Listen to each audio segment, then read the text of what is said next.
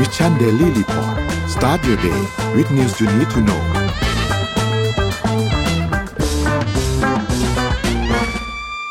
สวัสดีครับ ขอต้อนรับทุกท่านเข้าสู่ Mission Daily Report ประจำวันศุกร์ที่ 5 พฤษภาคม 2566 ครับ คุณอยู่กับผมและน้องอ้อม แล้วก็สมมูลเหมือนเดิมนะครับ สวัสดีทุกคนนะครับ สวัสดีค่ะอ่าวันนี้วันศุกร์เช้านี้นะครับ อืมศุกร์ห้าเดือนห้าเป็นวันที่ต้องหัวเราะเยอะๆใช่ไหมเพราะว่าห้าห้า นะครับน่าจะเป็นวันที่ดีของทุกคนนะครับ อืม อะมีตัวเลขอะไรบ้างครับผม ได้ค่ะ เริ่มจากตัวเลขนะคะเอ่อเซ็ตค่ะ บวก 4.87 อยู่ที่ราคา 1,533.30 นะคะ ราคาหุ้นต่างประเทศค่ะดาวโจนส์นะคะลบ 370.43 อยู่ที่ราคา 33,043.81 NASDAQ ค่ะลบ 48.88 ที่ราคา 11,976.45 NYSE ลบ 125.29 อยู่ที่ราคา 15,000 108.56 ค่ะ FTSE นะคะ ลบ 85.73 อยู่ที่ราคา 7,702.64ห่างเซ็นค่ะ บวก 249.57 ที่ราคา 19,948.73 ค่ะ ไปที่ราคาน้ำมันดิบโลกนะคะ ราคาน้ำมันดิบโลก WTI ค่ะ บวก 0.06 อยู่ที่ราคา 68.69 Brent ค่ะ บวก 0.30 อยู่ที่ราคา 72.63 ราคาทองคำนะคะ บวก 12.62 ค่ะอยู่ที่ราคา 2,051.59 และราคาคริปโตเคอเรนซีค่ะบิตคอยนะคะ บวก 1.61%อยู่ที่ราคา 28,897.73อีเทเรียมบวก 1.21%อยู่ที่ราคา 1,885.26 Binance Coin ค่ะ บวก 0.47%อยู่ที่ราคา 324.82 Solana บวก 2.16%อยู่ที่ราคา 21.88 และ Bitcup Coin ค่ะ บวก 1.26%ที่ราคา 1.69 นั่นเองค่ะเอาวันนี้ไปดูความเคลื่อนไหวจากทั่วโลกกันนะครับ ขอเริ่มที่ตัวที่จีนก่อนนะครับ แบรนด์ที่ผมเอามาเล่าให้ฟังบ่อยๆนะครับ ก็คือ ชีบางคนก็เรียกชีอินนะบางคนถ้าชื่อจริงก็เรียกชีอินใช่ไหมอ่าซึ่งเป็นแบรนด์เสื้อผ้าที่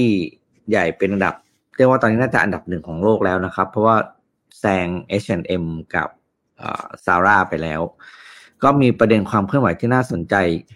หลายเรื่องนะกันนะครับชีอินเนี่ยเล่าให้ฟังก่อนก็คือแพลตฟอร์มเสื้อผ้า ใช้คำว่าราคาเป็นมิตรแล้วกันเนาะที่ออกออกแบบใหม่ ๆ มาเร็วมากวันละ ยี่สิบถึงสาสิบแบบนะครับ ทุกวันนะครับ แล้วก็ทีนเนี่มีประเด็นหลายเรื่องด้วยกันก็คือที่หลักๆที่โดนฟ้องร้องบ่อยๆ ก็คือเรื่องของการใช้คำว่าไปเรียนแบบเสื้อผ้าของแบรนด์ดัง ๆ มา แล้วก็มาปรับมาขายอะไรอย่างเงี้ยนะครับ ก็ความใหญ่ของเขาเนี่ยคือกำลังจะเข้าอยู่ในตลาดหลักทรัพย์ที่สหรัฐอเมริกาแล้วนะครับกำลังจะเปิดขาย PO แล้ว แต่ประเด็นก็คือล่าสุดมี กรณีอีกแล้วครับก็คือ อ่าทีนเนี่ยกำลังโดนโดนเขาเรียกว่า ร้องเรียนให้เปิดเผยเรื่องของที่มาของการผลิตนะครับ เพราะว่าได้รับการร้องเรียนว่ามีการใช้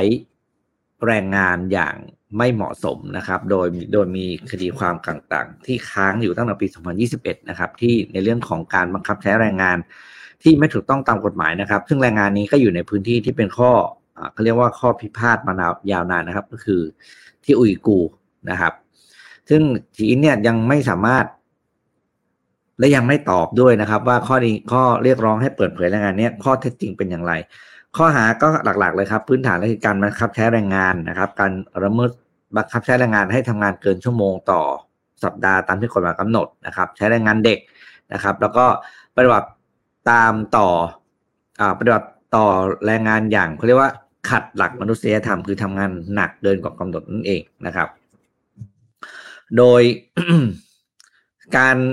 การที่ทางสีเนี่ยไม่สามารถตอบข้อตกลงเหล่านี้ได้เนี่ย ตอนนี้ก็คือเริ่มมีเขาเรียกบริษัทที่เป็นบริษัทที่ดูแลการเข้าจดตลาดจดทะเบียนในตลาดหลักทรัพย์เนี่ย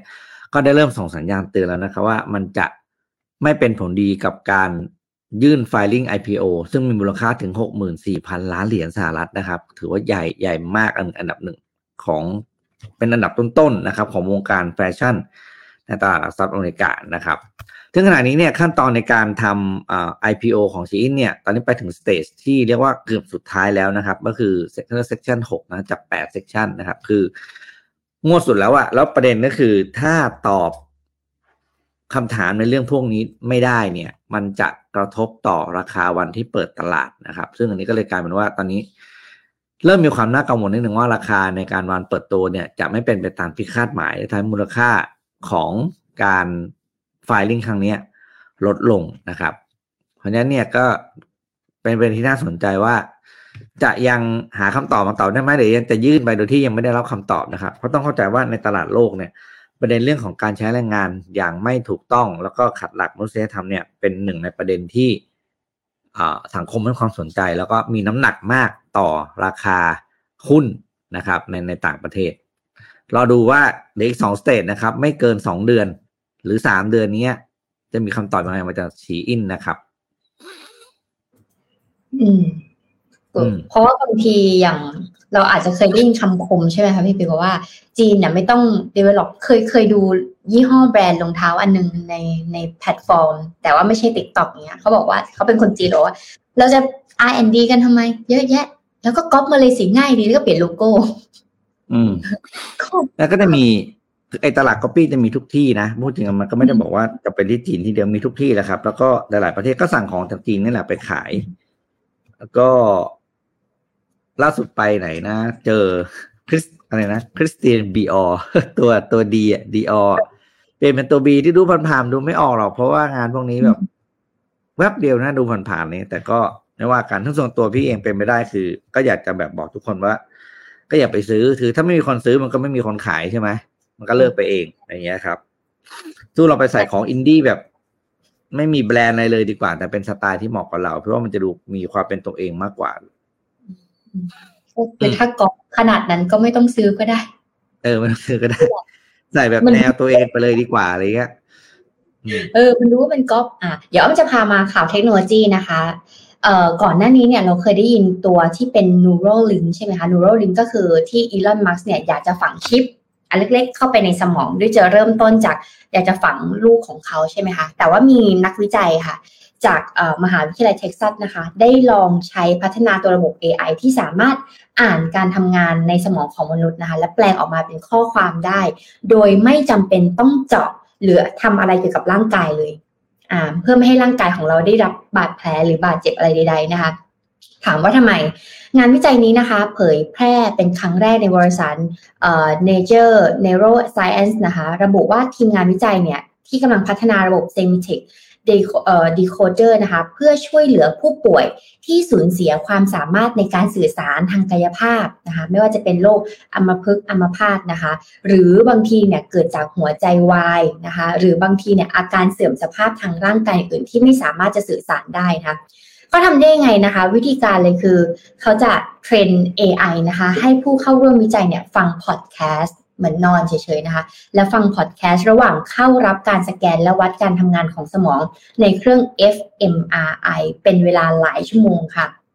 คราวนี้เนี่ยนักวิจัยนี้เนี่ยมาจากที่ไหนนะคะ มาจาก University of Texas at Austin นะคะ พัฒนาระบบบางส่วนโดยใช้โมเดลคล้ายๆกันนะคะ ที่ transform ขึ้นมาเนี่ยจากคล้ายๆก็ก็จะคล้ายกับแชทบอทนะคะ หรือว่า Google แล้วก็แชทบอท ChatGPT ของ Open AI นั่นเองนะคะ คราวนี้เนี่ยเวลาที่ ส่งตัวคนไข้นะคะ หรือว่าผู้ทดลองเนี่ยเข้าไปนอนในเครื่องสแกน fMRI แล้วก็ฟังพอดแคสต์ไปด้วยเนี่ย AI ค่ะที่รับการ train แล้วก็ train ไปเรื่อยนะคะ สามารถเขียนข้อความจากข้อมูลในสมองของผู้เข้าร่วมวิจัยได้ ซึ่งมีตั้งแต่ความรู้สึกที่เกิดขึ้นระหว่างฟังเพลงนะคะ หรือว่าเล่าสิ่งที่เกิดขึ้นระหว่างการดูวิดีโอแบบไม่เปิดเสียงจินตนาการเหมือนพี่ปิ๊กเข้าไปนอนในอุโมงค์นี้ แล้วก็ฟังเพลงไป ในระหว่างที่ฟังเพลงไปก็จะคิด พอคิดสิ่งที่พี่ปิ๊กคิดอะคะ่ะ ก็จะออกมาเป็นตัวอักษร เออ ซึ่งอันนี้น่าสนใจนะคะ ผลลัพธ์ที่ได้ค่ะ แม้จะยังไม่ตรงแบบร้อยเปอร์เซ็นต์นะคะ แต่ก็มีความเชื่อมโยงเชื่อมโยงกันอยู่เช่น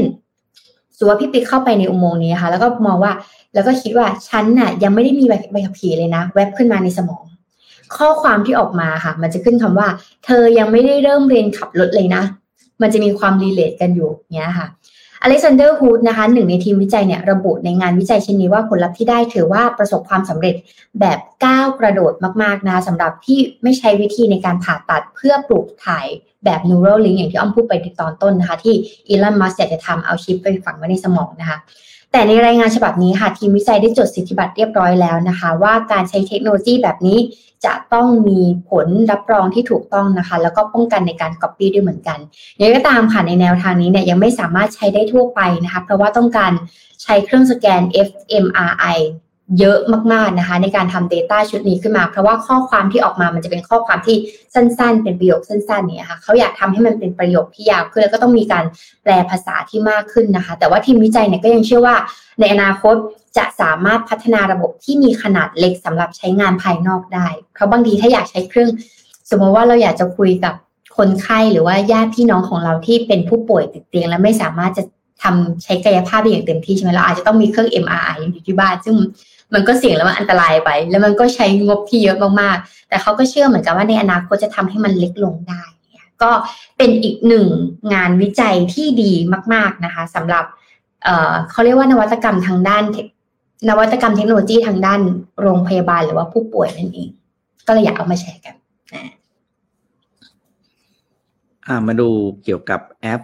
จีนอีกตัวแล้วกันนะครับ วันนี้เอาข่าวจีนมาเล่าให้ฟังเยอะหน่อย หลายคนคงเคยได้ยินแอปที่ชื่อเราเอามาเล่าให้ฟังบ่อยนะก็ชื่อปิงตัวตัวเนาะปิงตัวตัวก็เป็นแอปจีนอีกอันที่ได้รับความนิยมมากนะครับ ก็ โดนถอดออกจาก Google Play นะครับ Google Play Store ก็คือเขาเรียกอะไรนะ ด่านหน้าใช่ไหมที่จะเอาตัวเราเข้าไปโหลดแอปพลิเคชันอะไรต่างๆ ที่เป็นระบบ Android นะครับ นี้บิงตัวตัวเนี่ยก็ ไม่ไว้ใจครับไม่ไว้ใจว่าในในเรื่องของความมั่นคงเรื่องของความปลอดภัยต่าง ๆ นะครับ ก็เลยมีอ่าเขาเรียกประกาศว่าจะผู้ใช้งานจะไม่สามารถดาวน์โหลดผิงโน้ตตัวจาก Play Store ได้แล้ว แล้วก็ถอดออกไปได้ประมาณสัก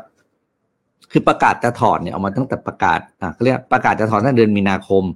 นะครับ แล้วก็เร็วๆนี้ ผมไม่แน่ใจเพราะบางรุ่นยังได้บางรุ่นยังไม่ได้ก็เลยไม่ไม่แน่ใจว่าสุดท้ายวันเดทไลน์สุดท้ายที่จะโหลดใช้ได้คือเมื่อไหร่นะครับ แต่ประเด็นก็คือ อ่าปิงตัวก็ยังคงขยายอาณาจักรใหญ่ต่อไปเรื่อยๆครับ แล้วก็ใหญ่แบบท่ามกลางมีคำถามนะจากจากหลาย ๆ ประเทศเรื่องของความปลอดภัยของข้อมูลนะครับ แล้วก็โดยเฉพาะทางฝั่ง US เนี่ยเขาเรียกเขาเรียกว่าบี้หนักตามสไตล์นะครับ ก็คือพยายามจะตรวจสอบอะไรต่างๆปิงตัวตัวนะครับ ก็เลย มีแผนที่จะย้ายเฮดคอร์เตอร์นะ ที่อยู่ฮ่องกงตอนนี้นะครับ ก็จะย้ายไปอยู่ที่ดับลินแทน เอ้ยจากเซี่ยงไฮ้นะครับขอโทษทีย้ายจากเซี่ยงไฮ้ไปอยู่ที่ดับลินก็คือที่ไอร์แลนด์แทนนะครับ โดยแผนการย้าย head office เนี่ยนะครับ ก็จะย้ายภายในสิ้นปีนี้นะครับ เพราะว่าถามว่าอะไร เพราะว่า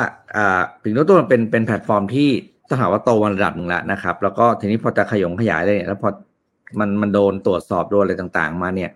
ทำให้แผนการพัฒนาหรือการเดฟโปรแกรมเนี่ยมันเป็นไปไม่ได้ตามที่ใจต้องการนะครับ เพราะว่ากฎหมายอะไรบางอย่างมันมีอะไรเกี่ยวข้องวุ่นวายไปหมดเลย ก็เลยจะย้ายไปนะครับ ย้ายไปที่ดับลินแทน ซึ่งที่นั่นกฎหมายเรื่องต่างๆแล้วก็มันมีเรื่องของกฎหมายคุ้มครองการถูกตรวจสอบ เรื่องของการพัฒนาแอปพลิเคชันนะครับ อยู่ ก็เลยนั่นแหละ คือใครตรวจเรามากนักใช่ไหมเรา เราย้ายหนีเลยนะครับ ถ้าใครที่ยังไม่รู้จัก Pinduoduo นะครับ ปัจจุบันมีผู้ใช้มากกว่า 890 ล้านคนนะครับ เป็นแพลตฟอร์มการขายของแบบเป็นเป็นเหมือนอะไรล่ะเขาเรียกเป็น marketplace เนาะให้ให้เราเข้าไปเปิดขายของแล้วก็ช้อปปิ้งกันได้แต่เป็นช้อปปิ้งแบบ wholesale เป็นหลักด้วยนะครับ ก็ดับลินเนี่ยเป็นตลาดที่น่าจับตามองนะครับว่า เป็นตลาดพื้นที่ที่เขามีกฎพิเศษที่จะเอื้อให้กับบรรดาชาวเดฟเนี่ย ไปเปิด เขาเรียกว่าเป็นสำนักงงานที่นั่นนะครับ แล้วก็มีกฎคุ้มครองต่างๆ เพื่อการพัฒนาเดฟเนี่ยเป็นเป็นไปได้โดยอิสระตามมาตรฐานที่ต้องการนะครับก็รอดูนะครับ ว่าจะหนีหนีการตรวจสอบไปได้ด้วยการย้ายออฟฟิศหนีหรือเปล่าเพราะที่ย้ายออฟฟิศไปที่นู่นเนี่ย ก็จะทำงานได้ได้ง่ายขึ้นนะครับลองดูว่าสำเร็จไหมแต่คิดว่าสำเร็จไปแน่นอนครับ ไม่ไม่อยู่หรอกเป็นพิกพิกพิกก็ไม่อยู่ เพราะว่ามันถ้าอยู่แล้วมันพัฒนายากใช่ไหมย้ายดีกว่า อืมไหนๆพี่พี่ปิ๊กพูดถึงแอปนี้เนี่ยอ้อมจริง ๆ แอป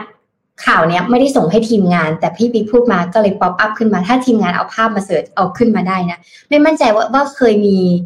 reporter เคยอ่านข่าวนี้หรือเปล่าเป็นแอป food delivery จีนซุนหงอคงกับช้างบินพี่ปิ๊กเคยได้ยินไหมคะยังยังยังอยากฟังใช่ไหมปะเดี๋ยวเราพากันเออเออเออคนจีนอะมาอยู่ประเทศเราเยอะไหมเยอะมากๆนะ เออเออแล้วสั่งอาหารเขาสั่งจากอะไร เขาก็ไม่รู้ว่าจะสั่งจากอะไรไงเขาก็เลยทำแอปพลิเคชันนี้ขึ้นมา ซึ่งใช้ในเมืองไทยนะคะ เปิดสองสองแอปพลิเคชันนี้สั่งอาหารยอดฮิตจากคนจีนในไทย ชื่อว่าช้างบินนะคะอีกอันหนึงชื่อว่าซุนหงอคงเจาะกลุ่มชาวจีนที่อาศัยในไทยด้วยอาหารภาษด้วยอาหารและใช้ภาษาจีน แม้แต่กระทั่งคนขับ Delivery ก็พูดภาษาจีนได้ด้วยนะคะ และจ่ายด้วยอะไรจ่ายด้วยเงินหยวน ไม่ต้องจ่ายด้วยเงินบาทนะคะ ไม่ต้องพึ่ง Grab Line Man หรือ Robinhood ค่ะเอ่อ วันที่ 20 มีนาคมที่ผ่านมานะคะหลังหลังจากนายวรชัดลัคนาโรธกรรมการผู้จัดการใหญ่ Grab ประเทศไทยได้ออกมาเล่าประสบการณ์ผ่าน Facebook ส่วนตัวนะคะ ถึงการไปทำงานย่านรัชดาและพบเจอกับร้านอาหารจีนที่มีแต่ภาษาจีนตั้งแต่เจ้าของร้าน พนักงานใบเสร็จ จนถึงแอปพลิเคชันส่งอาหารก็เป็นภาษาจีน เราบางทีเราก็จะเห็นว่าบางร้านอาหารเนี่ยดูไม่มีลูกค้าเลยนะแต่ว่าครัวหลังบ้านเขาก็ทำกันอยู่เนี่ยสิ่งที่เกิดขึ้นคือมันมีรถ ที่เป็นสองแอปนี้เนี่ยมารอจอดเพื่อจะไปส่งอาหารนั่นเองนะคะ ซึ่งสองแอปนี้เนี่ยจะเหมือนถ้าอาจจะลอง search ใน Google เนี่ยอาจจะขึ้นหน้าตา แต่ว่ามันจะเหมือน Grab Food Panda Line Man หรือ Robinhood เลยค่ะ หลักๆก็คือใช้ภาษาจีนเป็นหลักไม่แค่ไม่ใช่แค่สั่งอาหารเท่านั้นนะคะ แต่ยังสามารถสั่งซื้อสินค้าหรือบริการจากร้านค้าจีนในประเทศไทยได้ด้วย พนักงานขับรถหรือไรเดอร์ก็สามารถพูดภาษาจีนได้ทำให้คนจีนที่อยู่ในไทยนิยมใช้กันเป็นอย่างมาก นั่นเรียกได้ว่าเขาก็มาใช้งานบ้านเราแล้วนะคะ โดยเอ่อ Google นะคะ Google นี่ก็คือมันจะเป็นเหมือนบริษัท Google ออนไลน์ที่จะทำสแต็กต่างๆนะคะ ก็เริ่มเขาบอกว่าเริ่มเปิดใช้ตั้งแต่ปี 2514 ภายใต้บริษัท Google ออนไลน์นะคะ ซึ่งก็เป็นบริษัทที่ทำแอปแพลตฟอร์มนี้นั่นเองนะคะ แล้วก็มีฐานผู้ใช้งานกว่าแสนรายในปี 2515 ท่ามกลางวิกฤตโควิดที่ผ่านมานะคะ ซึ่งปัญหาของคนจีนในไทยที่อาศัยอยู่เมืองไทยเนี่ย เช่นไม่ว่าจะภูเก็ตหรือพัทยา หรือจำนวนคนจีนที่เดินทางเข้ามาประเทศไทยมากกว่า 10 ล้านคนต่อปีเนี่ยในช่วงก่อนโควิด ก็ถือว่าเป็นจำนวนมหาศาลเนาะเออแล้วเขาก็เลยมองว่าการสั่งเออใช่ เดี๋ยวขึ้นรูปมาได้เลยนะคะ คราวนี้เนี่ยก็เป็นคนจีนพออยู่เยอะเขาก็อยากสั่งอาหาร แล้วบางทีโควิดเขาอยู่เมืองไทยไง เขาก็ไม่รู้จะสั่งอาหารอะไรเขาไม่รู้จะสื่อสารใครอะไรยังไงอย่างเงี้ยสิ่งที่เกิดขึ้นคือเขาเลยทำแอปพลิเคชันนี้ขึ้นมานะคะ ก็ลองไปดูว่ามันเป๊ะฟังก์ชันไหนใน Grab เหมือนกันเป๊ะเปลี่ยนสีเปลี่ยนภาษา แต่ที่ชอบเลยคือ Rider สามารถพูดภาษาจีนได้ แล้วก็ไม่ต้องใช้เงินบาทเลยใช้เงินหยวนจ่ายได้เลย เป็นไงอันนี้เป็นข่าวที่อพูดจริงๆคือน่ากลัวแล้วเราก็ไม่รู้ว่าภาครัฐเราอะ ตามทันหรือเปล่า เพราะผลกระทบมันสูงมากเลยนะครับใช่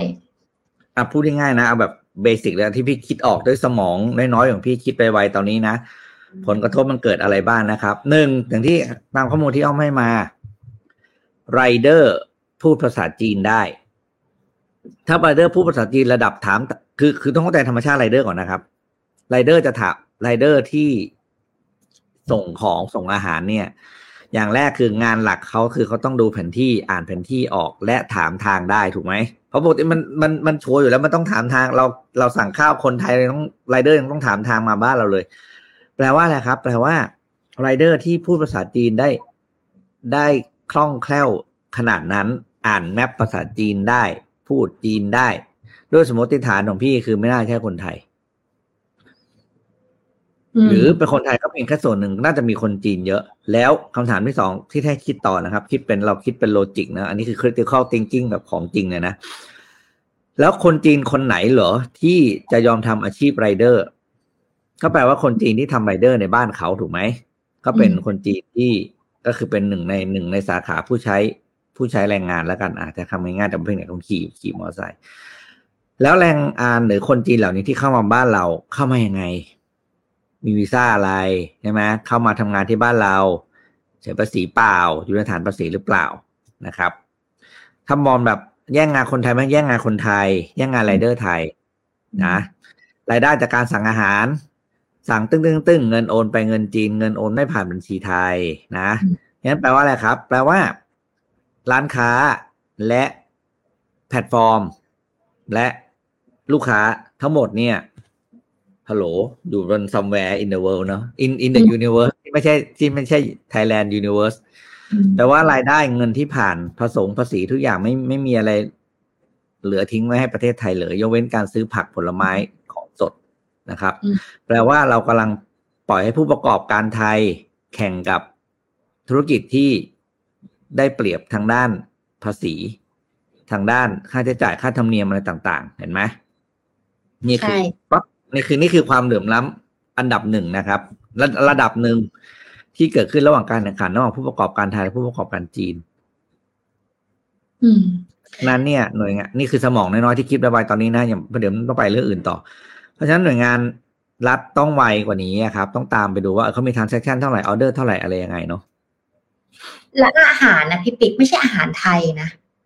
เขาไม่ได้ดูเออมันไม่ก็ได้ขายเป็นกะเพรา ไม่ได้ขายกะเพราแน่นอน เพราะว่าเออและในเมนูถ้าลองดูในแอปเนี่ยในภาพใน Google ที่มันจะขึ้นมาเนี่ย ก็จะเป็นแบบเมนูของคนจีนน่ะเช่นแบบหยางโร่ชวนอย่างเงี้ยที่แบบเป็นเนื้อแกะย่างเสียบไม้เมนูเมนูขึ้นชื่อจากมณฑลชินเจียงอะไรเงี้ย เป็นอาหารอืมบ้านเขาอะไม่ใช่แบบข้าวผัดกะเพราผัดไทย ส้มตำไม่ใช่ แต่เป็นอาหารบ้านเขาอะอืมอืมนั่นแหละ เหมือนว่าเขาก็เอาสุดท้ายใช้คำเหมือนกับว่าเขาเขาก็มาอาศัย ใช้ที่เราทำกินโดยที่ไม่บำรุงรักษาไม่ไม่ไม่จ่ายตังค์บ้านเราอะ คนมาใช้ คนมาคนมาอยู่ฟรีไม่จ่ายค่าเช่าอะเออภาษาเขาเรียกนะคนมาอยู่บ้านเราฟรีแต่ไม่จ่ายค่าเช่าเพราะค่าเช่าปกติคืออะไรครับ ก็คือภาษีใช่ไหมเอาง่ายๆคือเรื่องภาษีเรื่องการจ้างงานอะไรอย่างต่างๆ เนาะ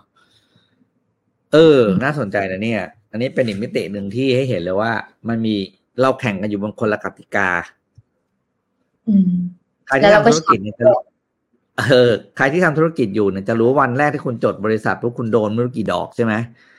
ภาษีคุณต้องทำแวดคุณก็ต้องจดงานงานก็ต้องจ้างสปอะไรนะประกันสังคมก็ต้องทำคือผู้ประกอบการไทยโดนโดโดนทุกอนูอนูนะครับ แต่อย่างเงี้ย แม่ แล้วตอนนี้มีโรงเรียนนานาชาติจีนที่เมืองไทยแล้วนะโอ้ เยอะเยอะมากเลยจะบอกให้มหาลัยเนี่ย ขายให้จีนมาเยอะแล้ว แล้วขอโทษเข้าไปนะครับ เป็นหลักสูตรจีนนะครับ คือคนสอนจีนวิชาจีนในทุกอย่างเลยนะครับ คือเอาตัวตัวพี่เองอะพี่บอกพี่ไม่ได้ที่ไม่ได้บอกว่าเราไม่ได้รังเกียจชาติใดที่จะเข้ามาอยู่ในในประเทศเรานะเพียงแต่ว่าการที่เขามาทำธุรกิจหรือทำอะไรต่าง ๆ เนี่ย ก็ควรจะอยู่ในกติกาเดียวกับที่คนไทยอยู่ อืม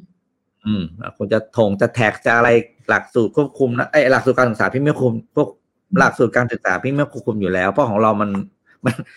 มันห่วยเกินกว่าจะไปควบคุมชาวบ้านเขามีแต่คนจะเรียนรู้จากเขา แต่ไอเรื่องเนี่ยภาษีกฎการจ้างงานอะไรต่าง ๆ พวกเนี้ยควรจะใช้เรื่องอื่นเข้าไปเข้าไปดูแลไมีงั้นผู้ประกอบการไทยตายอย่างเดียวถูกไหมอืมใช่อะ ฝากฝากด้วยนะครับค่ะแบบเผื่อเมสเซจนี้จะถึงเจ้าหน้าที่หน่วยงานที่เกี่ยวข้องนะครับ กระทรวงดีแน่ๆหนึ่งคนที่ต้องเกี่ยวข้องเพราะว่ามันเป็นแอปพลิเคชัน ถูกไหมไม่งั้นคุณต้องเกี่ยวข้องแน่นอนอ่ากระทรวงการคลังเรื่องของผสมภาษีนะเข้าไปดูแลหน่อยนะครับ เพราะเนี้ยอันเนี้ยคือโหดสุดๆจริง ๆ ก็คือการจ่ายเงินแบบไม่ผ่านไทยเลย คือคือคือจ่ายเงินจีนผ่านเออสั่งผ่านอะไรนะบีแค t เปย์อาลีเปย์ใช่ไหมทุกอย่างมันผูกหมด เงินไม่ผ่านในเลย อืม มันเหมือนพ่อแม่อะพ่อแม่มีลูกอะแล้วส่งลูกมาอยู่เมืองไทยใช่ไหมพ่อแม่ก็เอินเงินเข้าบัญชีอาลีเปย์ลูกที่นู่น เงินทุกอย่างมันไม่ได้เกี่ยวข้องอะไรกับไทยเลย อืมอะฝากครับฝากไว้เผื่อผู้ประกอบการไทยจะได้รับความดูแลบ้าง เนาะโอ้ยฟังแล้วก็เหนื่อย นี่ขนาดแค่อาหารอย่างเดียวนะเฮ้ยไม่รู้มีอย่างอื่นอีกเปล่านะพูดจริง ถ้าเขามาขนาดนี้ไม่ต้องห่วงของที่ขายในจีน ไม่ว่าจะเป็นของใช้อะไรต่างๆ มาหมดอืมเพราะว่าอย่างต้องบอกว่า Grab เนี่ยมาแรกๆเนี่ยก็ส่งแต่อาหารอืมแต่หลังๆ เนี่ยมี Grab มาใช่ไหมมี Grab Delivery เอ่อมี Grab แบบ Transport อะค่ะเดินทางขนส่งอืมในอนาคตเนี่ยคนจีนอาจจะไม่ใช่ไม่ใช่แอป Grab ในการเดินทางก็ได้ ก็เรียกเนี่ยคนขับรถอืมอืมคนจีนอย่างเงี้ยมันก็จะเอฟเฟกต์อีกเยอะ นี่แค่เริ่มต้นปัญแค่หาอาการหารเขายังเป็นขนาดนี้ปัญหาโครงสร้างทางสังคมที่น่ากลัวคือ มันเป็นความต่างระหว่างยุคสมัยจริงๆนะครับ สมัยก่อนเนี่ยสมมติพี่จะไปเป็นคนที่ไปเป็นแรงงานที่ไปอาศัยอยู่ในประเทศใดประเทศหนึ่ง เนี่ย พี่เองเนี่ยต้อง ต้องทำงานที่นั่น เพื่อเอาเงินจากผู้ประกอบการที่นั่นตรงว่าที่เราเขาเรียกภาษาของเขาเรียกไปเป็นโรบินฮูดใช่ไหมก็คือ อย่างเงี้ยพี่ไปเรียน พี่ไปเรียนประเทศใดประเทศหนึ่งเนี่ยพี่ทำงานใช่ไหมเพื่อเลี้ยงตัวเองเนี่ยพี่ก็ต้องไปทำงานนู่นนี่นั่น แล้วก็ใช้เงินจากนายจ้างที่นู่นรายได้พี่ขึ้นกับประเทศนั้นเพราะฉะนั้นเนี่ย พี่พี่อยู่ได้แค่ระดับหนึ่งนะพี่โตไม่ได้ไงเพราะถ้าไม่มีใครจ้างพี่ แต่เดี๋ยวนี้คือ พี่มีตังค์เท่าไหร่ก็ได้เพราะเงินค่ารายได้พี่มันมาจากประเทศประเทศที่ประเทศบ้านเกิดพี่ไงนั่นแปลว่าพี่สามารถหาเงินได้ไม่จำกัดแล้วพี่ค่อยๆถอนเงินมาทีละจึกทีละจึกแล้วอย่างนี้มันมีวิธีการเปลี่ยนเงินจาก ประเทศ A เข้ามาประเทศ B อะโดยที่ไม่ต้องผ่านธนาคารแล้วเพราะว่าพี่อะเป็นโรบินฮูดเดี๋ยวนี้พี่พี่เป็นโรบินฮูดที่สเกลได้นะครับ อ้อมเดี๋ยวนี้เลิศไหมล่ะถ้าเป็นภาษาเออเป็นภาษาสตาร์ทอัพคือพี่เป็นโรบินฮูดที่สเกลได้แล้วไม่เหมือนเมื่อก่อนนั่นแปลว่าพี่จะขนคนเข้ามาเรื่อยๆเพราะทุกคนเข้ามาแล้วรู้ว่าประเทศนี้อยู่แล้วมีมีรายได้มากขึ้นใช่ไหมสามารถมีฐานะความเป็นอยู่ที่ดีขึ้นมันก็จะขยายขยายขึ้นไปเรื่อยๆในขณะที่ผู้ประกอบการที่เป็นคน ท้องถิ่น มีกฎกติการ้อยแปดพันเก้าควบคุมอยู่ มันก็จะบอกคนเนี่ยถูกคนหนึงอยู่ในกระถางอีกคนหนึงเป็นต้นไม้ที่อยู่บนดินน่ะ มันก็จะแบบใหญ่ๆไปเรื่อยๆอืมอ่า ไม่เกินสิบยี่สิบปียี่สิบปีนะกลืนจะเกิดสภาวะกลืนชาติแน่นอน ใช่มันเออหมดแล้วรัชดาเต็มไปหมดแล้ว โดนยึดไปนั่นแหแล้วละครับประเทศหรือว่าจะประเทแค่ศเท้ารัชดาไปแล้วใช่ เขาไม่เออเขาไม่ได้เรียกชัยนาทชัยนาทาวน์เขาสงวนไว้ให้เยาวราชไงอันเนี้ยอืมชัยนาทาวน์ของจริงนะไม่ใช่แค่เชื้อสายนะที่คนเลยเข้ามาอยู่เลยฮะ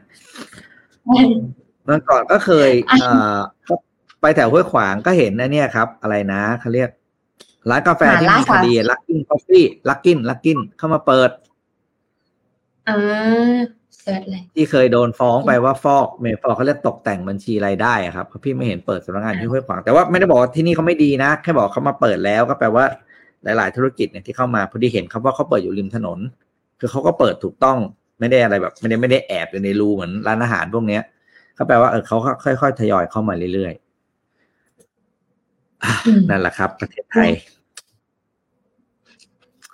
ผู้ที่เห็นทุกอย่างที่ผู้ประกอบการทำอ่า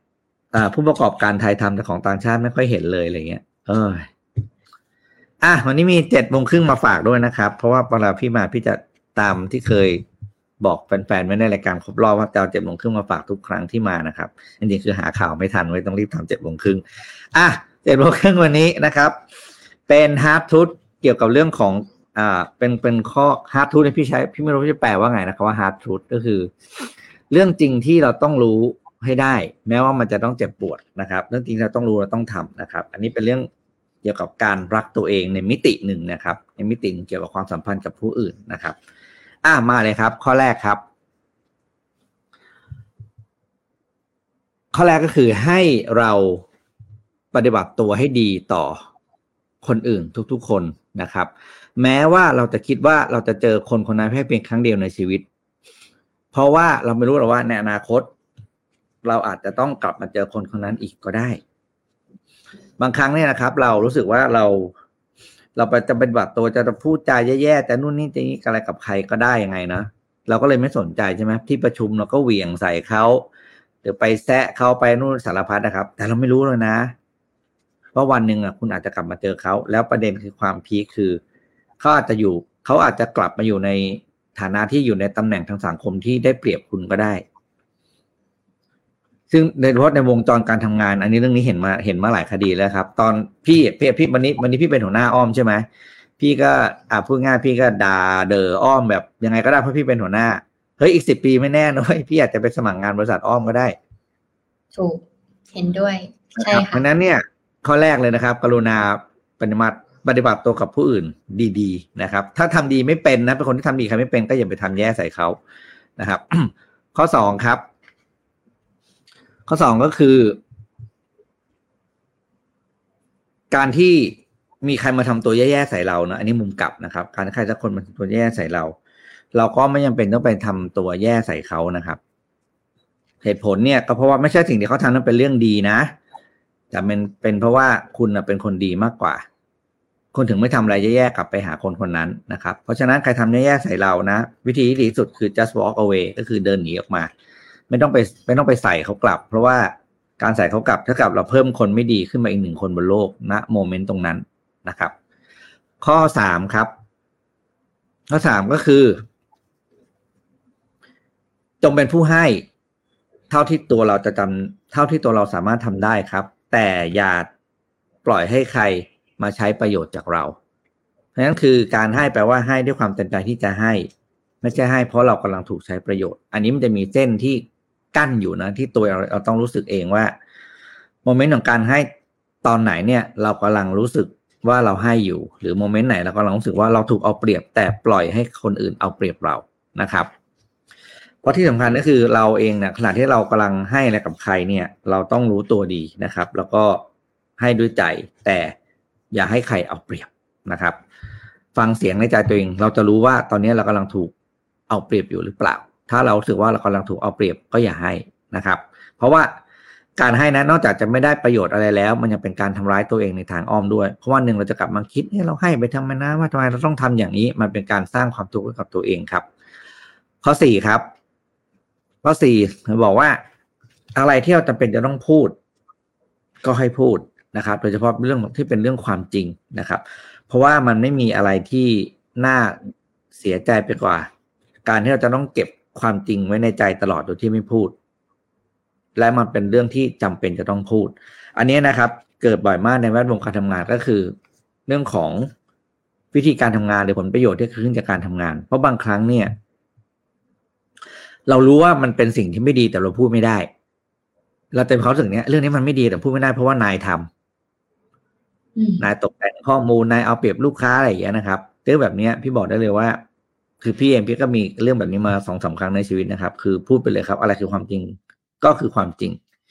เรายึดหลักมันต้องมีหลักการในการยึดก่อนเราจะทำงานเพื่อความถูกต้องใช่ไหมนั่นคือความเสาหลักที่เราจะยึดไว้ถ้าไม่มีเรื่องราวใดๆเกิดขึ้นที่มันขัดกับไอ้เสาหลักตรงนี้ที่เรายึดไว้เนี่ยก็คือให้พูดนะครับ เราเราเป็นคนรู้สึกว่าเมื่อเวลาผ่านมาหลายหลายปี เรายังจะรู้สึกภูมิใจกับตัวเองที่เราพูดสิ่งนั้นออกไป ถ้าสิ่งนั้นมันเป็นความจริงนะครับ ข้อต่อมาครับ ข้อห้าเราบอกว่า เพื่อนเพื่อนเพื่อนเพื่อนร้ายๆเพื่อนไม่ดีเนาะก็จะเป็นคนที่เอาพลังไม่ดีเอาเรื่องราวไม่ดีเข้ามาอยู่ในชีวิตเราเสมอนะครับ เพราะฉะนั้นเนี่ยเราต้องหมั่นตรวจสอบเพื่อนรอบตัวนะว่า มีเพื่อนคนไหนที่เป็น negative friend หรือเปล่า ถ้าเป็น negative friend เราก็เอาตัวถอยห่างออกมาเลย เพราะอย่าปล่อยให้ negative friend เนี่ย เอาเรื่องร้ายๆเข้ามาหรืออยู่ใกล้ตัวเรา เพราะว่าเราจะค่อย ๆ กลายเป็น negative ไปเรื่อยๆ การ turn positive to negative ง่ายกว่าการ turn negative to positive หลายหลายพันเท่านะครับ เพราะฉะนั้นต้องหมั่นตรวจสอบเพื่อน คือเพื่อนคนหนึ่งอะเมื่อก่อนเคยเป็นคนดีมากเลยนะ แต่วันนี้อาจจะไม่ดีแล้วก็ได้ ก็อาจจะ turn เข้าสู่ อ่าอ่าโลกของพนันออนไลน์กลายเป็นคน toxic อะไรต่างๆเพราะฉะนั้นเออต้องรีบ และหมั่นตรวจสอบเพื่อนอยู่เสมอนะครับ ข้อหกครับสุดท้าย ก็คือ อะไรที่มัน เราอนุญาตให้มันเกิดขึ้นกับเราอะครับ มันก็จะเกิดขึ้นกับเราไปเรื่อยๆเนาะอย่างเพื่อนของ negative friend negative people เนี่ยถ้าเราปล่อยให้เขาอยู่ในชีวิตเราไปเรื่อยๆเนี่ย ตัวเราเองนะครับ จะค่อยๆขยับขยับขยับแล้วเปลี่ยนไปตามเขา เพราะฉะนั้นอย่าอนุญาตให้เรื่องไม่ดี หรือสิ่งแวดล้อมที่ดีเนี่ย อยู่รอบตัวเรานะครับ เอาตัวเราออกมาจากตรงนั้นซะ เพราะว่ามันเป็นการป้องกันตัวเองที่ดีที่สุด จากการเทินตัวเองไปสู่ด้านร้ายนะครับ ข้อต่อมาน่าจะหมดแล้วมั้งอะเพราะฉะนั้นเนี่ยสิ่งที่บอกวันนี้ก็คืออ่ารักตัวเองมากๆนะครับ อะไรที่เป็นนกาทีฟอะไรที่มันเป็นสิ่งที่ไม่ดีเนี่ย อยากให้มันอยู่ในวงจรชีวิตเรา ทั้งคนสิ่งแวดล้อมภายนอกที่ใส่เรา หรือnegative จากตัวเราที่ไปสู่คนภายนอกนะครับ เพราะว่าการที่เราปล่อยพลัง negative หรืออะไรต่างๆ ที่ไม่ดีออกจากเราไปสู่คนรอบตัวเนี่ย มันก็เป็นการแสดงออกว่าเราไม่รักตัวเองวิธีหนึ่งเหมือนกันนะครับ อะเป็นเจ็ดโมงครึ่งวันนี้เอามาฝากกันสั้น ๆนะครับ แต่ก็จริงนะ เพราะว่าบางทีลูกน้องที่เราทำงานอยู่อาจจะเป็นพาร์ทเนอร์ คู่คิดทางธุรกิจ หรือว่าเจ้านายเราในอนาคตก็ได้ ใครจะไปรู้ถูกไหมโอ้ยเจอบ่อยมากเรื่องนี้ สุดๆบอกเลยอะอย่างของอ้อมเนี่ยอ้อมอะถ้าพูดเลยคือ อ้อมเมื่อสิบปีเก้าสิบปีที่แล้วเนี่ย อ้อมทำงานที่ Stock Tomorrow ก็คือเป็นคนที่อยู่เบื้องหลังนักเขียนวิทยากรวิทยากรอืดูแลทุกคนเพราะฉะนั้นอย่างอ้อมเป็นเซลล์กับ marketing เนี่ยเขาจะเป็นคนให้ความรู้เราเราจะขายงานเขาใช่ไหมเขาจะไปเทรดสอนเทรดเขาต้องสอนให้เราเข้าใจก่อน เหมือนความรู้ของคนสามสิบสี่สิบคนมาอยู่ในหัวอ้อมก็อ้อมจะขายงานเขาได้พอเวลามันผ่านไปนะตอนนี้เนี่ย ถ้าไม่มีความรู้เราก็คือจะเราไม่สาอ้อมไม่สามารถเป็นอ้อมเวอร์ชันนี้ได้ ถ้าไม่มีพี่ๆกลุ่มเนี่ย พอกลับไปรอบนี้คือเราไปฐานะแบบเป็นนักเรียนในคลาสสัมมนาหนึ่งใหญ่ ๆ ของเขาก็เลยรู้สึกว่า เออ ไม่แน่นะ ในอนาคตอาจจะเป็นพาร์ทเนอร์คู่ค้าหรือว่าทำธุรกิจร่วมกันก็ได้นะ เพราะฉะนั้นถ้าใครเป็นเจ้านาย เวลาคุยกับลูกน้องคุยดีๆนะ เจอคนอื่นแบบโดยเฉพาะกับเด็กรุ่นใหม่ ๆ นะพูดจริง คือเขาเรียกว่าภาษานะที่ที่บอสพูดบ่อยคือ accelerate rate ก็คือการอัตราการเร่งในการแซงอะ อัตราล้อหลังแซงล้อหน้ามันเร็วมากเลยนะ เพราะว่าเด็กรุ่นใหม่เขาจะมากับเครื่องมือสารพัดอะไรเต็มไปหมดเลย ซึ่งทำให้เขาเนี่ยไปไกลกว่าคนรุ่นอะคนรุ่นพี่เนี่ยพูดถึงทุกวันนี้เนี่ยคนรุ่นพี่เกียร์เกียร์สองยังยากอะ คือเกียร์หนึ่งนี่คือแบบสุด เออ ได้แค่นี้ละโว้ยอย่างเงี้ยแล้วก็ต่อจากนั้นคือเข็นแล้วนะครับ คนรุ่นพี่อะแต่คนรุ่นใหม่มาเนี่ยออกตัวเกียร์สามเป็นอย่างน้อยนั้นแปลว่าถ้าเราไปทำไม่ดีเขาไว้เนี่ย ด้วยการที่ว่าเราโหเรามีอำนาจมีตำแหน่งใหญ่โตแล้วจะพูดกับคนรุ่นหลังๆอะไรง่าย ๆ เนี่ย ฮัลโหลคุณคิดผิดมากเลยนะ แล้วเราไม่รู้แล้ววันหนึ่งไม่แน่ในอนาคตลูกหลานเราหรือตัวเราเองอาจจะต้องไปเจอเขาอีกไปเออ ไปทำงานด้วยกันไม่ว่าในฐานะใดก็ตามอะครับ แล้วเราเองเราจะมองหน้าเขาไม่ติด เพราะว่าคนที่ถูกกระทำไม่ดีจะไม่ค่อยลืม อ่าใช่ว่าว่าใครทำอะไรไม่ดีกับเรา แต่ไอคนไอคนที่พ่นพ่นคำพูดอะไรแบบ อะไรนะคำพูดนักเกียรตินักเกียรติอะไรออกไปเนี่ย ไอคนพูดไม่ค่อยไม่ ค่อยจำทำเยอะ เออจำไม่ได้ว่าพูดที่ถึงพูดบ่อยๆ มันจะมีประโยชน์ที่พูดบ่อยมากในชีวิตนี้คืออะไรนะคำบางคำคนพูดไม่เคยจำแต่คนฟังไม่เคยลืมอะไอคนโดนเนี่ยไม่เคยลืมหรอกเพราะว่าโอ้โหโดนมันมันเจ็บนะเวลาโดนเนี่ยอะไรวะเนี่ยอะไรอย่างเงี้ยมันทำไมต้องพูดกับเราอย่างนี้ เพราะฉะนั้นเนี่ยนะครับ เตือนไว้ด้วยความหวังดีเลิฟการไม่พูด การพูดจาดี ๆ แสดงออกถึงความเมตตากับคนอื่น คือการแสดง ออกซึ่งวิธีหนึ่งที่ว่าเราเป็นคนรักตัวเองด้วยนะเพราะเรารักตัวเองในอนาคตตรงนี้ดีมาก เราพูดดีเพราะเรารักตัวเองในอนาคต อืมอะไปข่าวต่อไปจ้ะจริงๆประเด็นนี้มันจะเป็นประเด็น Morning Talk แต่ลืมบอก Morning Talk ของวันนี้ เออว่ะลืมมาเลยพี่ก็ชวนคุยเรื่องอื่นอะ Morning Talk วันนี้คือเรื่องอะไรมอร์นิ่งทอวันนี้เนี่ยเคยเราจะพูดถึงเรื่องเคย รีไซเคิลของใช้อะไรกันบ้างอ่าในบ้านเราเนี่ยในบ้านเราเนี่ยลองให้แชร์มานะระหว่างที่แชร์เนี่ยอ้อมจะพูดของหนึ่งที่จะสามารถรีไซเคิลได้นะคะบริษัทหนึ่งนะคะเป็นบริษัทเอ่อสตาร์ทอัพในยูกันดายูกันดาเนี่ยเป็นประเทศหนึ่งในแอฟริกาตะวันออกนะคะเขาเนี่ยใช้กล้วยค่ะพี่ปิ๊กต้นกล้วยอย่างเงี้ยค่ะมาทำเป็นพรมค่ะ ความน่าสนใจก็คือทำไมเมืองกัมปาลานะคะเป็นชาวยูกันดาเนี่ย ต้องบอกก่อนว่าชาวยูกันดาในแอฟริกาตะวันออกเนี่ยเขาจะกินกล้วยเยอะมาก ๆ คราวนี้เนี่ย พอกินกล้วยเยอะใช่ไหมคะเหมือนเขาปลูกกล้วย แล้วเขาก็ตัดกล้วยออกมากิน แต่ต้นมันก็ยังอยู่ใช่ไหมอ้าวต้นจะทำยังไงดี แล้วกล้วยมันมันจะกลายเป็นขยะไหมถ้าบ้านเราคือทำกระทงใช่ไหมคะเราก็จะรู้ว่าอันนี้มันย่อยสลายยากเหมือนกันนะ แล้วมันก็มีความทนแล้วมันก็มีความเหนียวด้วยเหมือนกัน ในตอนนี้เนี่ยสตาร์ทอัพเนี่ยในท้องถิ่นก็เลยคิดว่าเอ๊จะทำยังไงได้บ้างนะจากต้นกล้วยที่มันเหลือเยอะขนาดนี้ค่ะ ตัว TexFad นะคะใช้บริษัทสตาร์ทอัพเนี่ยที่อยู่ในยูกันดาเนี่ยก็เลยใช้เส้นใยจากกล้วยต้นกล้วยธรรมชาตินี้ค่ะเพื่อผลิตสิ่งของที่เป็นมิตรต่อสิ่งแวดล้อม เช่น พรมและที่ต่อผมอ่าที่เขาต่อผมกันเนี่ยปมอย่างนี้นะคะ แล้วก็สามารถย่อยสลายได้ทางชีวภาพ นั่นหมายความว่าเขามีระยะเวลาของเขานั่นเองนะคะ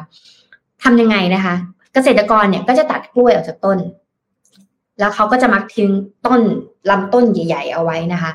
แล้วก็คิดว่ามันจะย่อยสลายแล้วก็ทิ้งไปได้นะ สิ่งที่เกิดขึ้นเนี่ยคือตัว TexFad เนี่ยค่ะกำลังสกัดเส้นใยในส่วนของลำต้นเนี่ยที่เกษตรกรเนี่ยมาจะเผาหรือว่าเอาไปทิ้งหรือเป็นขยะนั่นเองนะคะ คราวนี้กรรมการผู้จัดการผู้ก่อตั้ง TexFad นะคะ ชื่อว่าคิมานิมูทูรินะคะเขาก็บอกว่าเออ งั้นเอาแบบนี้แล้วกันนะ เอาต้นกล้วยเหล่านี้เนี่ยมาทำเป็นเส้นใยโดยการทำแยกแยกชิ้นมันออกมานะ แล้วก็มาตากนะ หลังจากการทดลองใช้เส้นใยกล้วยนะคะ ในการผลิตพรมและผลิตภัณฑ์ต่อผมเนี่ยที่มันเป็นปมอย่างนี้หรือว่าทำเป็นเส้นผมออกมานะคะ ก็เลยทดลองทดสอบในตลาดมู ทดสอบในตลาดนะคะ สิ่งที่เกิดขึ้นคือส่วนขยายของเส้นผมนะคะที่กำลังทำนั้นเนี่ยสามารถย่อยสลายได้นะคะ แล้วก็สามารถย่อยสลายแบบทั่วไปทางชีวภาพได้ แล้วก็พอใช้เสร็จแล้วเนี่ยก็จะสามารถไปฝังไว้ที่ดินกลายเป็นปุ๋ย ที่จะเอาไปใช้ต่อได้อีกนะ เราจะลองเห็นพรมนี้พรมนี้มันน่าจะแบบว่าพรมเหมือนพรมสานหนาๆแต่ว่ามีความนุ่มอยู่เหมือน ตัวกัญชงอย่างเงี้ยค่ะอ้อมว่านะมันน่าจะนุ่มประมาณนั้นนะคะ นอกจากนี้บริษัทสตาร์ทอัพนี้นะคะกำลังทดสอบกระบวนการผลิตเส้นใยนี้ นี้เนี่ยให้นุ่มเหมือนผ้าฝ้าย เพื่อที่จะสามารถผลิตเป็นเสื้อผ้าได้ในอนาคตนะคะ แล้วเมื่อไม่กี่วันมานี้เนี่ยโรงงาน TexFad นะคะในเมืองมูโคโนคือเขาขยายโรงงานเนาะทางตะวันออกของเมืองหลวงกัมปาลาเนี่ยชายหนุ่ม มีชายหนุ่มคนนึงนะคะเขาก็ลองตัดต้นกล้วยเป็นกองๆเอาไว้นะคะก่อนผ่าครึ่งนะคะ แล้วก็ป้อนเข้าเครื่องก็คือเขาได้นวัตกรรมใหม่ขึ้นมา อันนี้คือความที่ดีใจสำหรับประเทศแอฟริกาตะวันออกนะที่เขาเจออินโนเวชันที่เขาสามารถจะพัฒนาได้นะคะคราวนี้ตัวเส้นใยนี้เนี่ยออกมาค่ะก็ก็จะทำให้มันเป็นเส้นๆนะคะแขวนแขวนแขวนแขวน ทำให้มันแห้งนะคะ ก่อนจะนำไปแปรรูปใช้ทำผมแล้วก็ต่อผมต่อนะคะ ซึ่งผู้บริหารนะคะมูทูริเนี่ยคาดการว่าเทรดเฟสนะคะจะทำพรมได้ประมาณ 2,400 ผืนภายในปีนี้นะคะ ซึ่งมากกว่าผลผลิตปีที่แล้วถึง 2 เท่า และเพิ่มรายได้นะคะ ให้กับพนักงานสามารถเพิ่มให้มีพนักงานเพิ่มได้อีก 23 คนนะคะ และสามารถทำยอดขายได้ประมาณ 41,000 ดอลลาร์ในปีที่แล้ว ถึงแม้เราจะมองว่ามันเป็น ประชาเอ่อมีเหมือนอีรีคูดพนักงานในบริษัท 23 คน เงินรายได้เท่านี้ แต่ว่ามันเป็นงานหัตถกรรมไงคะงานจากฝีมืออะ มันก็เลยมีมีมีตัวนี้ที่มันเป็นตัวสะท้อนออกมานะคะซึ่งตัวเลขที่ดีที่สุดนะคะ ก็คือเขาเปิดบริษัทมาประมาณ 2-3 ปีแล้ว แต่ว่าณตอนนี้เนี่ยเป็นตัวเลขที่ดีที่สุดนะคะ ที่เขาจะขยายอาชีพได้แล้วก็ขยายรายได้นั่นเองค่ะ แล้วก็บริษัทเนี่ยคาดว่าจะส่งออกพรม เป็นครั้งแรกในเดือนมิถุนายนนะคะ ก็คือเดือนหน้าให้แก่ลูกค้าในสหรัฐอเมริกา อังกฤษ แคนาดานะคะ แล้วผู้บริหารมูทริก็นึกขึ้นได้ว่า เอ๊จริง ๆ แล้วเนี่ย มันอาจจะต่อยอดได้ถึงการใช้วัสดุอินทรีย์ สามารถที่จะทดแทนเส้นใยสังเคราะห์บางชนิดได้ค่ะ เช่นอาจจะไปทำกระดาษ หรืออาจจะเอาเส้นใยอันเนี้ยไปทำธนบัตรได้ในอนาคต อืม ก็ก็เป็นอีกหนึ่งไอเดียที่น่าสนใจ แล้วมันน่าจะทนมากเลยนะใครใครที่เคยใช้กันชงอะ อันนี้ไม่เคยใช้กล้วยไงแต่ใครที่เคยใช้กันชงอะ ที่มันเป็นเสื้อผ้าพี่ปิ๊กหรือตัวขัดผิวอย่างเงี้ยค่ะ เวลาโดนน้ำอะมันจะนุ่มมาก แต่พอแห้งก็คือกรอบเลย แล้วอุ่นดีอย่างเงี้ยค่ะ ก็คิดว่ามันน่าจะคล้าย ๆ กับกันชง อืมแต่กันชงนี่คือหอมใช่ใช่แล้วเคลิ้มใช่แล้วเสื้อจากกันชง กันชงคือกันชง แต่ว่าที่กันชงคือไม่ได้ซื้อในไทย แต่มีคนทำเสื้อในไทยอยู่แต่เคยไปซื้อที่อยู่ที่ต่างประเทศมีค่ะในเมืองไทยดีมาก มันมันยืดมันดึงมันหดได้ คือเปียกๆอุ่นๆ สามารถยืดได้หดได้ ทนแต่แพงหน่อยแต่ว่าทนมาก อืมอืมอืมถ้าเอามาใช้ material material พวกนี้มาใช้นะ แต่ตอนนี้ประเด็นก็คือ ถามว่าทำไมเรื่องพวกนี้มันถึงมันยังไม่ไม่ไม่สเกลไปในในในระดับใหญ่ก็เพราะว่าเอ่อต้นทุนในการทำมันสูงมากไงมันจะต้องรอผู้ประกอบการที่ไม่ได้เอากำไรเป็นตัวเป็นคำตอบที่สุดทุกอย่างในการทำธุรกิจอะถึงจะทำซึ่งอันนี้เป็นธุรกิจที่ต้องบอกเลยว่า รัฐบาลต้องเข้าไปส่งเสริม พวกเขาอยู่ได้ แล้วก็แข่งขันได้ เพราะว่าเมียเขาก็สู้พวกทุนนิยมไม่ได้ไงเพราะคนส่วนมากก็ยังเลือก ใช้ของที่มันราคาถูกอยู่ใช่ไหมมันก็กลายว่าทำให้แนวคิดแบบเนี้ย มันอยู่ในวงจำกัด แล้วมันก็จะถูกกลืนสู้ไปสู้มาเขาก็หมดแรงสู้อะเขาก็สู้ไม่ไหวหรอกนั้น product ที่มาจากพืชจากอะไรต่างๆ เนี่ยมันก็เลยอยู่แค่วงจำกัดไงอืมอะจะดูเปลี่ยนมาดูขาเดี๋ยวจะได้ไปไปเมาส์มอยเรื่อง เรื่อง Morning Talk นะครับอ่าหนึ่งในเขาเรียกไงนะ ส่วนประกอบของการทำอาหารก็คือ olive oil หรือว่าน้ำมันมะกอกใช่ไหมครับอ่าเป็นหนึ่งทางเลือกที่เราเอามาทำประกอบอาหารกันเนี่ย ตอนนี้เนี่ยราคาของมันเองเนี่ยนะครับ ขึ้นขึ้นไปแตะระดับสูงสุดในรอบ 26 ปีนะครับ26ปีนี้ก็ประมาณครึ่งครึ่งครึ่งอายุพี่อะคือแบบนานมากแบบว่าคือราคา olive oil มันไม่เคยขึ้นมาสูงขนาดนี้เลยนะครับ ล่าสุดเนี่ย ราคาของโอลิฟออยจาก IMF นะครับที่เขาจะมีรวมข้อมูลราคาของอสินค้า commodity ทั่วโลกเนี่ย olive oil ขึ้นไปแตะ 5,989.8 เหรียญต่อเมตริกตันนะครับ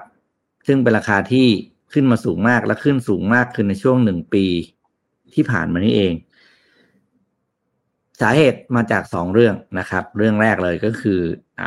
ภัยแล้งในสเปนนะครับสเปนเนี่ยเป็นแหล่งเป็นแหล่งหนึ่งในการปลูก olive oil โดยเฉพาะ olive oil ที่เป็น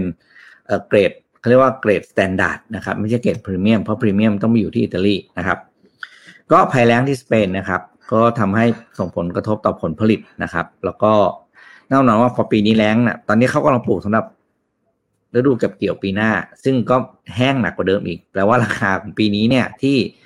บอกไปไม่คือห้าพันเก้าร้อยแปดสิบเก้าจุดแปดเนี่ย แต่ยังไม่ใช่ราคาสิ้นสุดนะครับ ปีหน้าจะแพงกว่านี้อีกสองคือแน่นอนคือเรื่องของรัสเซียยูเครนซึ่งมันก็เป็นประเด็นที่ทำให้ต้นทุนในการขนส่งค่อนข้างสูงขึ้นนะครับ คนที่ใช้อ่า olive oil เป็นส่วนประกอบของการทำอาหารทำอะไรบ้างนะครับ เช่นหนึ่งไปอ่าก็ไปทอดแทนน้ำมันพืชนะครับสองก็คือไปทำเป็นไออะไรนะเขาเรียกส่วนผสมของน้ำสลัดนะครับ อันที่หลักๆที่เราเอามาทานกัน อ่าปัจจัยที่สามเป็นส่วนประกอบแต่ว่ามีผลไม่มากแต่ก็ยังมีส่วน แต่ปีหน้าจะมีส่วนมากขึ้นก็คือ ไอการทำสงครามรัสเซียยูเครนเมื่อกี้ครับมันส่งผลต่อนอกจากด้าน logistic cost ที่บอกแล้ว คือเรื่องของอ่า supply ของเมล็ดทานตะวันเมล็ดทานตะวันก็คือเป็นหนึ่งในกลุ่มอาหารกลุ่มซีเรียลเนาะที่ทางยูเครนเนี่ยปลูกเยอะมากนะครับ แล้วก็พอมีเกิดสงครามปุ๊บเนี่ย supply ของดอกทานตะวันขาด นะครับพอขาดเสร็จปุ๊บเนี่ยคนก็เลยหันมาใช้ไอ้เจ้าตัว olive oil มากขึ้น พอ demand มันมากขึ้น supply ขาดราคามันยิ่งดีดตัวสูงขึ้นไปนะครับ แน่นอนว่า sunflower หรือไอ้เจ้าตัวน้ำมันดอกทานตะวันเนี่ย ปีนี้ก็ยังไม่ได้ปลูก ปีหน้าก็ยังไม่ได้เริ่มปลูก เพราะฉะนั้นเนี่ยคนใช้ olive oil เตรียมตัวทำใจนะครับ อย่างน้อยอีก 3 ปี ราคาจะเพิ่มขึ้นไปเรื่อยๆและแน่นอนมันจะส่งผลถึงการรับประทานอาหารนอกบ้านของเราโดยเฉพาะร้านอาหารที่เป็นร้านอาหารฝรั่งเพราะ ร้านอาหารฝรั่งจะไม่ค่อยใช้น้ำมันพืช จะไม่ค่อยใช้น้ำมันปาล์มไม่ค่อยใช้น้ำมันหมูนะครับ แต่ใช้น้ำมันตั้งตัว olive oil เป็นหลักนะครับ เพราะฉะนั้นการทานข้าวนอกบ้านจะแพงขึ้นเรื่อยๆนะครับ ใครอยากทานอาหารฝรั่งหัดทำบอกได้เลยนะครับ อันนี้คือแบบแบบพูดแบบความเป็นจริงอะเออไม่ใช่แบบว่าอะไรนะมันคือต้องหัดทำจริง ๆ ถ้าอยากทานนอกจากจะได้ทานอาหารที่ถูกแล้วเราก็ยังได้ใช้เวลากับ ออะไรนะ ที่บ้านด้วย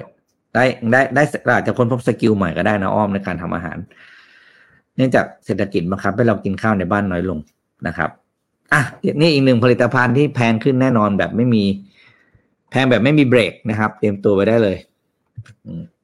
เราอาจจะโชคดีมั้งที่เราไม่ค่อยอินกับอาหารฝรั่งเราชอบกินส้มตำปลาบ้านเราจะขึ้นไหมวันก่อนไปต่างจังหวัด อ่า แม่ปกติแม่จะซื้อปลาร้าอันเนี้ย ในพัทยา หูแม่บอกว่า หูที่พัทยาแพงจังเลยขวดละสามสิบห้าบาท เราไปบุรีรัมย์กับสุรินทร์มา แม่บอกอืมอุ้ยขวดละสิบห้าบาทยี่สิบาท แม่ก็เลยเหมามาประมาณสิบกว่าขวดใช่เพราะมันไม่มีค่าขนส่งไงไม่มีค่าขนส่งก็แบบว่าที่นั่งเออถ้าถ้าบ้านเราปลาร้าขึ้นก็อาจจะแบบว่า อาจจะที่นั่งเขาเรียกต้องราคาภาษาภาษาเขาทำอังกฤษเขาเรียกราคา X fact ก็คือราคาหน้าโรงงานใช่ไหมไปซื้อ ไปซื้อราคาที่แหล่งผลิตเลยไม่ต้องเสียค่า supply chain logistics cost ทั้งหมด อ่า เพราะฉะนั้นเนี่ยใครไปได้ ซื้อได้แล้วเป็นเป็นบิ๊กแฟนของที่ไหนก็ตามนะครับ ไม่ว่าจะเป็นอาหารอะไรก็ตามนะ ถ้าคุณไปซื้อที่ท้องถิ่นได้เนี่ย เอากลับมาเลย ซื้อกลับมา เพราะว่ามันคุ้มจริงๆเพราะเราจิสติกคอร์เขาชาร์จคนเขาไม่ได้ชาร์จน้อย ใช่เขาบวกไปเพิ่มค่ะ บวกเผื่อเอาไว้ไปแล้วนะคะๆโอ้ยถ้าใครทำเรื่องบัญชีต้นทุนจะรู้ว่ามีการบวก ซึ่งมันมันเป็นความจำเป็นในการต้องบวกเผื่อต่าง ๆ ซึ่งเราเข้าใจได้นะครับ เพราะฉะนั้น ถ้าไปเที่ยวที่ไหนก็เป็นโอกาสดีนะที่ได้อุดหนุนผลิตภัณฑ์ท้องถิ่นนะครับ อืม ซื้อกลับมาใช่เงินส่วนหนึ่งไม่ต้องคือคุณเสียเงินถือว่าที่อ้อมบอกจากอ้อมซื้อพัทยาหกสิบาทใช่ไหมที่ร่วมสามสิบห้าบาทไอ้ส่วนต่างยี่ห้าบาทคุณซื้อเพิ่มได้ไง คุณได้ของเพิ่มด้วยนะครับ เพราะฉะนั้นเนี่ยช่วยกัน ใช่ใช่ค่ะอะเดี๋ยวอ้อมพามาข่าวประชาสัมพันธ์อยากประชาสัมพันธ์ เพราะว่าพอดีเหมือนมีช่วงนี้มันมีประเด็นเกี่ยวกับเรื่อง ชีวิตที่มันยุ่งเหยิงเนาะแล้วก็ในวันทุกวันทุกวันนี้เนี่ยเราอยู่ท่ามกลางความวุ่นวายไม่เว้นแต่ละวันนะคะ รอบข้างเต็มไปด้วยเสียงรบกวน แล้วก็ไร้ซึ่งความสงบนะคะ ตั้งแต่เราตั้งแต่เราลืมตาตื่นขึ้นเราเห็น notification ต่างๆ ก็ถาโถมใส่นะคะ แบบไม่ทันตั้งตัวทั้งจากอีเมลโซเชียลมีเดียและข้อความยามเช้าอันนิ่งสงบเนี่ยค่ะกลายเป็นความปั่นป่วนอย่างรวดเร็วนะคะ แล้วก็จนเราลืมเรื่องสำคัญในชีวิตไปนะคะ แล้วเราก็เคยถามตัวเองไหมคะว่าเป้าหมายของการมีชีวิตอยู่ในวันนี้คืออะไร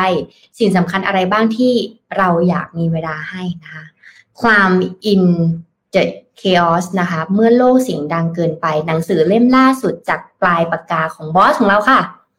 รวิศ หาญอุตสาหะนะคะ ที่จะชวนคุณตามหาความเงียบสงบ และฟังเสียงความต้องการในใจอีกครั้งหนึ่ง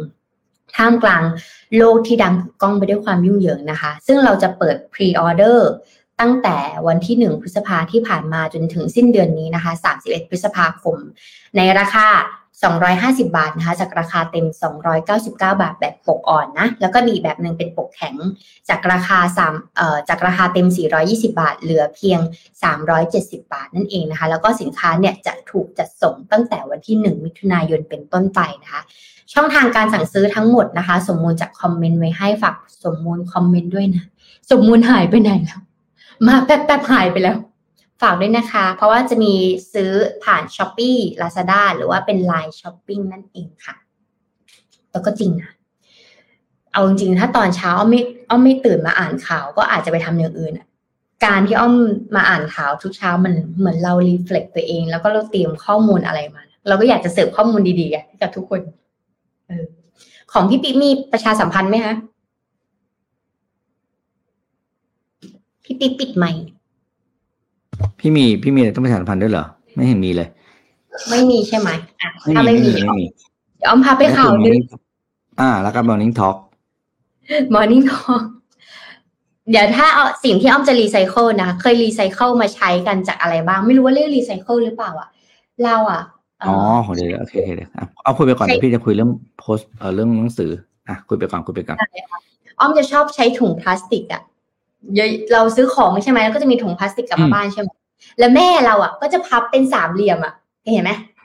พับพับพับยาวๆแล้วก็พับเป็นมุมสามเหลี่ยมอะแล้วก็เก็บไว้แล้วก็แยกประเภทถุง อันนี้ถุงเล็กนะ อันนี้ถุงกลางนะถุงใหญ่นะ เวลาจะไปซูเปอร์มาร์เก็ตหรือจะซื้ออะไรก็เอาถุงนี้กลับไปใช้ด้วย เออ อันนี้นะคะ ที่ที่เป็นของที่เคยรีไซเคิลจากอะไรกันบ้างก็มีอันนี้แหละ หรือเสื้อผ้า ตอนเด็กเนี่ยแม่ก็จะเย็บเย็บผ้าใช่ไหมเย็บผ้ามีจักรเนี้ยเราก็จะเอาเสื้อผ้ามาตัด แล้วเราก็เย็บเอง ดีไซน์เอง เออนั่นคืองานประดิษฐ์ของเรา แต่ก็มีหลายท่านนะที่เขาก็มีไอเดียรีไซเคิลต่างๆ มาใช้อย่าลองให้ทุกคนลองแชร์มาก็ได้ค่ะ อืม อ่า มีข่าว สมมูลเขาฝากประชาสัมพันธ์มาด้วยนะครับ เกี่ยวกับงาน forum ของ Mission To The Moon นะครับ ที่เราจะจัดกันในวันเสาร์ ที่ 27 พฤษภาคมนี้ก็อีกแค่ประมาณสักสามอาทิตย์กว่าก็จะได้เจอกันแล้วนะครับ ตอนนี้งาน forum ของเราเนี่ยมีเริ่มบัตรขายเยอะมากเลยนะครับ ขายใกล้หมดแล้วนะครับ ทั้งในส่วนของบัตร session และเวิร์กช็อปต่างๆนะครับ ทีนี้จะมาชวนแบรนด์ที่สนใจนะครับ ที่อยากจะมาจับจองพื้นที่เพื่อตั้งบูธภายในงานนะครับ จะได้พบปะกับบอสแล้วก็ speaker ทั้งหลายนะครับ แล้วก็บรรดาผู้ร่วมงานที่มีหลากหลายวัยมากเลยเนี่ยนะครับ แล้วก็เป็นการเพิ่มโอกาสให้กับแบรนด์ของคุณที่จะเป็นที่รู้จักกับ ผู้ที่มาร่วมงานด้วยเนี่ยนะครับ แบรนด์ที่สนใจต้องรีบจองนะครับเพราะบูธใกล้เต็มแล้วนะครับ สามารถติดต่อได้ที่อีเมลที่สมมูลจะแปะมาในคอมเมนต์นะครับรวมถึงโทรหาเลยก็ได้ถ้าไม่อยากอีเมลนะครับ โทรหาน้องแยมนะครับ AE คนเก่งของเรานะครับ ที่หมายเลข 0843628990 นะครับ โทรหาได้เลยเพราะว่าบูธใกล้เต็มแล้ว เพราะว่างานนี้ปีนี้มีครั้งเดียวนะครับ ถ้าไม่มีก็จะไม่ได้เจอ บรรดา speaker เหล่านี้ในงาน Mission To The Moon แบบตัวเป็นๆแล้วนะ เพราะฉะนั้นแบรนด์ไหนอยากจะมาโปรโมทสินค้าตัวเอง ให้ไวครับ ให้ไวถ้าหมดแล้วมันไม่มีมันเพิ่มที่ไม่ได้แล้วไงใช่มันไม่บูธใช่ตลาดมันไม่ใช่ตลาดนัดจะขยายแผงไปเรื่อยๆมันไม่ใช่ฟุตบาท ที่แบบอ่าล็อกนี้เต็มก็ขยายไปเรื่อยๆอย่างเงี้ย Mission To The Moon เราเราไม่ได้แบบเทศกิจนะ แบบขยายพื้นที่ไปเรื่อยๆ เพราะฉะนั้นเนี่ยต้องไวนะครับใครสนใจต้องรีบมา ค่ะ